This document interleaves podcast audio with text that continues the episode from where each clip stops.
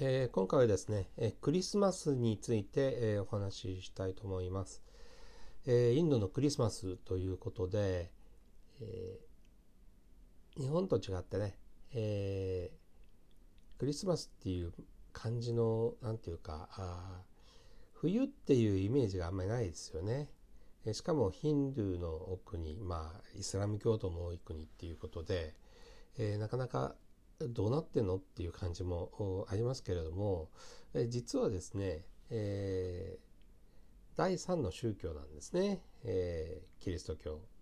カトリックの信者、信徒がですね、えー、1700万人ぐらい、人口の2%ぐらいいるっていうふうに言われています。えー、カトリックの他にもプロテスタントもいますし、正教会もいますということで、これがどういうことかっていうと、えー、宿教とかですねジャイナ教とかですねあるいは仏教なんかよりも多いんですよね。えー、一番はもちろん、うん、あのヒンドゥー教そして、えー、イスラム2番目がヒンイスラム教なんですけども、まあ、3番目に来る宗教だということですね。で、えー、これをちょっと歴史的に見るとですねまあ、16世紀はヨーロッパ宗教改革があって、えー、カトリック教会が、まあ、押される中でじゃあアジアに進出をっていうことで、えー、伸びていったっていう文脈ですねイエズス会が活躍した時代ですね。えー、日本人で初めてカトリック教徒になった彌次郎という人もですねインドのゴアで洗礼を受けたと言われています。えー、フランシスコ・ザビエルがですね1545年に、えー、インドに到着して、えー、ゴアでも、えー、首都大司教区っていうのが、まあ、作られましたと、えー、イタリア人のイエズス会の、えー、宣教師も、えー2000えー、1600年、えー、1606年に布教を始めているということで、えーまああの、えー、大航海時代ですね、えー、ヨーロッパがあ、えー、アジアに進出する中で、えー、カトリックがインドにも普及していったということですね。あと、まあ、インドのカトリックといえばあ思い出さなければいけない人っていうのがマザー・テレサですよね。あの実はマザー・テレサはインド出身ではなくてマケドニアの人なんですけれどももうインドの顔ですよね。えー、神の愛の宣教師会ということで、え慈善活動でノーベル平和賞ももらってますし、えー、あのなんというか独特のね、えー、修道場の衣装も、えー忘れられないものになってますよね。えー、それと、えー、マザー・テレサもそうなんですけれどもやはり思い出したいのがローマ法王ですね。えー、特に私は1999年に、えー、ローマ法王がインドを訪問した際に現場で、まあ、取材をしましたのでよく覚えてるんですけれども、あのネルー競技場で7万人集めた大規模なミサであとその時にあのヒンドゥー教の過激派の妨害行動に備えてですね限界体育戦も引かれて本当あの法の姿は遠目にしか見ることできなかったんですけれども、えー、熱心なあ、えー、キリスト教徒がいるんだなたくさんいるんだなっていうのはあのよく分かりましたね。えーまた法王もですねなかなかあのえっ、と最初の1,000年はヨーロッパその次の1,000年はアメリカああ大陸とアフリカでキリスト教が根付いたとでこれからの1,000年はもうアジアだというようなあ大変印象的なあの、えー、お言葉を述べられてですね、えー、よく覚えてます。えー、で、えーまあ、当時ですねあの1999年というと、えー、インパーの核実験の直後でですね、えー、当時の小渕首相がもう会見した後でですね、まあ、その核をめぐって、まあ、核廃絶を求めていく人類の平和をのための引き続き努力してほしいというふうに、まあ、法が述べられたというような時期でもありました。でこのクリスマスというのはあのキリスト教との、まあ、重要な祝日で、えー、っとあの国の祝日にもなってますね。えー、デリーとかだと、まあ、セキュリティ対策も厳重にされることもあるし観光施設によってはもうあの閉鎖されたりとか道路が混雑するようなこともありますね。でなんでかというとあのヒンドゥー修行主義の高まりでですね、えー、要するにその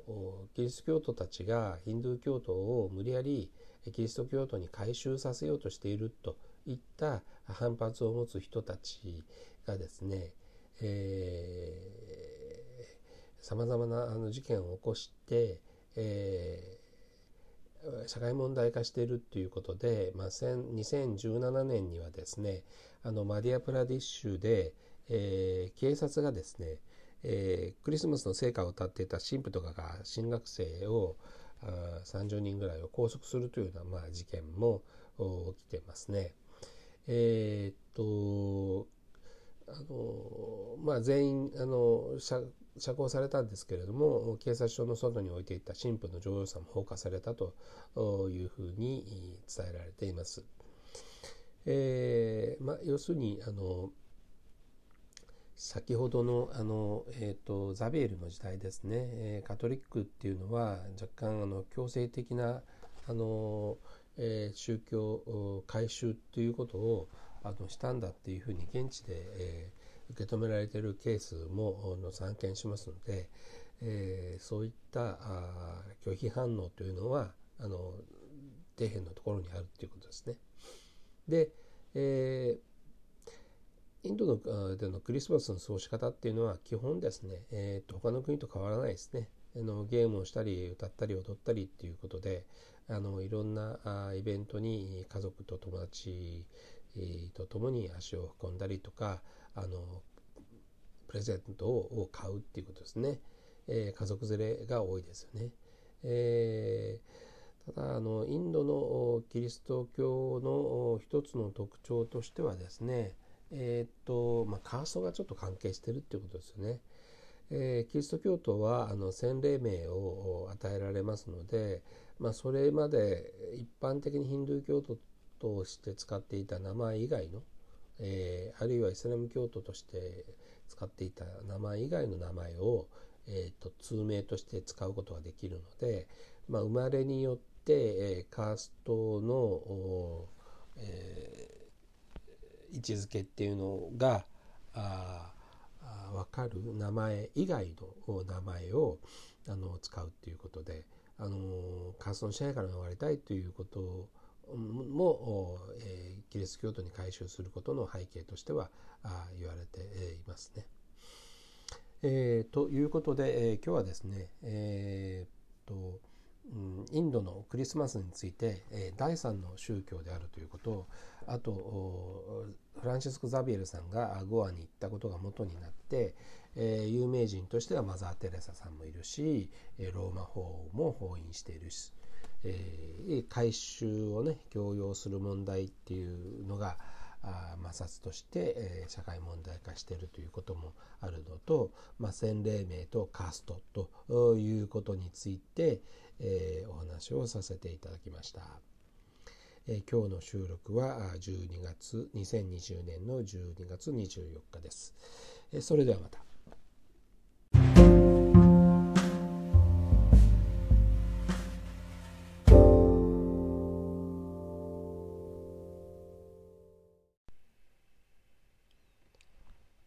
えー、今回はですねインドのスパイスに、えー、鉛が含まれていることが分かったというそういう報道について、えー、お話したいと思います。えー、ちょっとこう唾を飲み込んでしまうようなこうなんというか怖い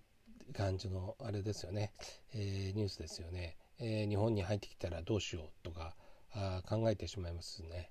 スパイスカレーにいっぱい入ってますんでねうーんえー、インドではですねあのこのところあの話題になったものとしては12月のですねあの、えー、南インドで、えー、500人以上が入院するっていうこう謎の病気が発生したっていうのが大きな話題になりましたね。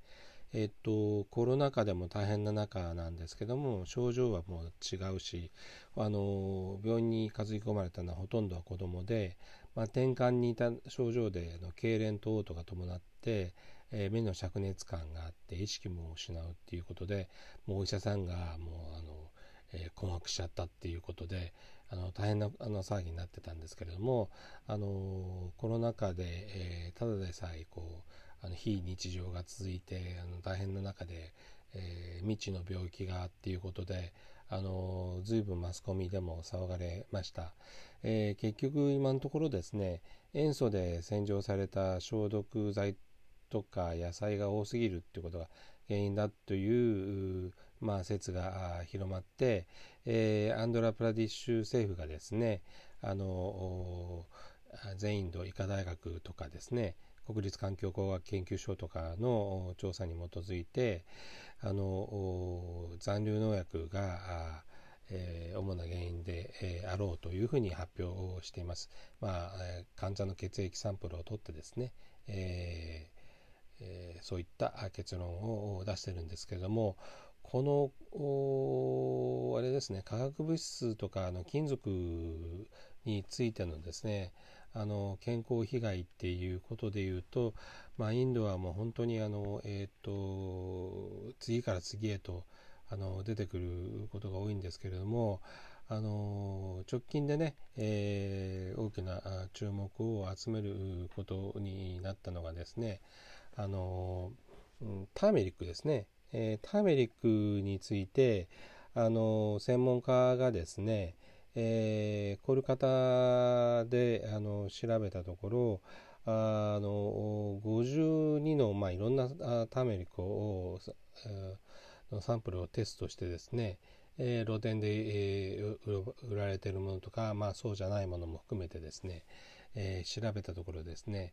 す、え、べ、てに、えー、鉛の化合物で汚染された食品着色料が入ってたということなんですね。えー、結局その色付けをあの色光を良くするためにターメリックの黄色とか金色ですね。これを見栄え良くするためにクロム酸鉛を入れていたというふうにあのと見られるというふうに伝えられていますね。あのえー、やはりあの、えー、こうもうチェックしようがありませんので、ね、あの一般の人にとっては。あの本当に怖い、えー、ことになりかねないというふうに思いますね。えー、というのはですね、えーまあ、スパイスっていうのはあの毎日使うものであのインド全土の家庭で使用されていてあの時間の経過とともにこう蓄積していくんですよね。えー、まあ、今までもですね動車の排気ガスとかですね鉛を使った塗料とかですねあのあるいは本当に単純にパイプとかですね、まあ、そういったあ鉛の汚染源はあったんですけれども、えー、スパイスの中に入っているっていうのはちょっと隠れたああ汚染源ということで、えー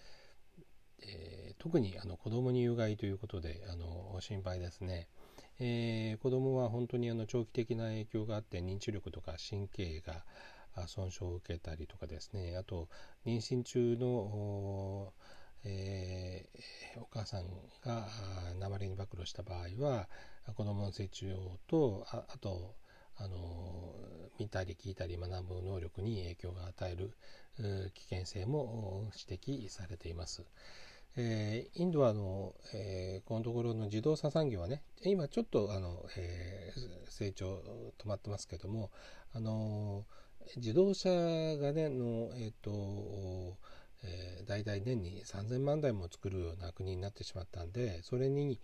大体乗っかってる鉛蓄電池ですねこれ数も多いということですね。えー、いうことでこう鉛と人間との関係、まあ、距離が近づいていたということなんですね。であのじゃあ日本にこのインドの問題が波及してくる可能性があるのかっていうと、まあ、それは今のところあの波及してくる可能性があるという情報はあの特にはないんですけれどもあのアメリカではですねあの輸入ターメリックをですねあのリコールするっていう動きも2016年に、えー、ありました。あそのクロム酸鉛がですねあ見つかってあのアメリカの会社がですね、えーえー、まあ、輸入に問題があったということで、えー、リコールっていうことで FDA がですねあの、えリポートをで、警告を出してますね。えー、バングラデシュでもですね、もカラーのスパイスについても同じような問題がありましたですね。で、この鉛なんですけれども、まあ、あのこの歴史を見るとですね、あの人間との関わりっていうのはあのかなり前からあってですね、えーまあ、例えば、えーと、古代ローマの時代にはですね、えー、陶磁器の上薬とかあの配管とかに使わ使われていてで、まあ、その影響で、えーと、ローマ人がね、えーえーと、死産とか脳障害とかいった鉛中毒があったと、まあ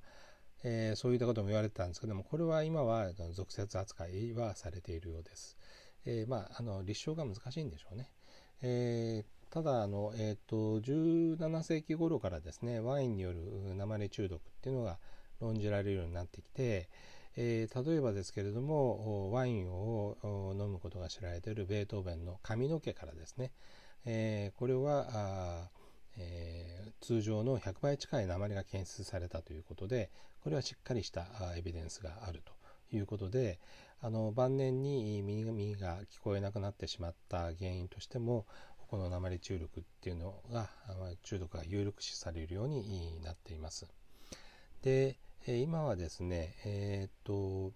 うん身近な鉛というとまああのえー、っと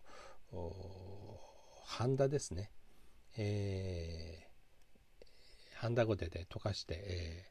えー、使うハンダが身近なあの鉛の存在ですけどもこれもですね最近は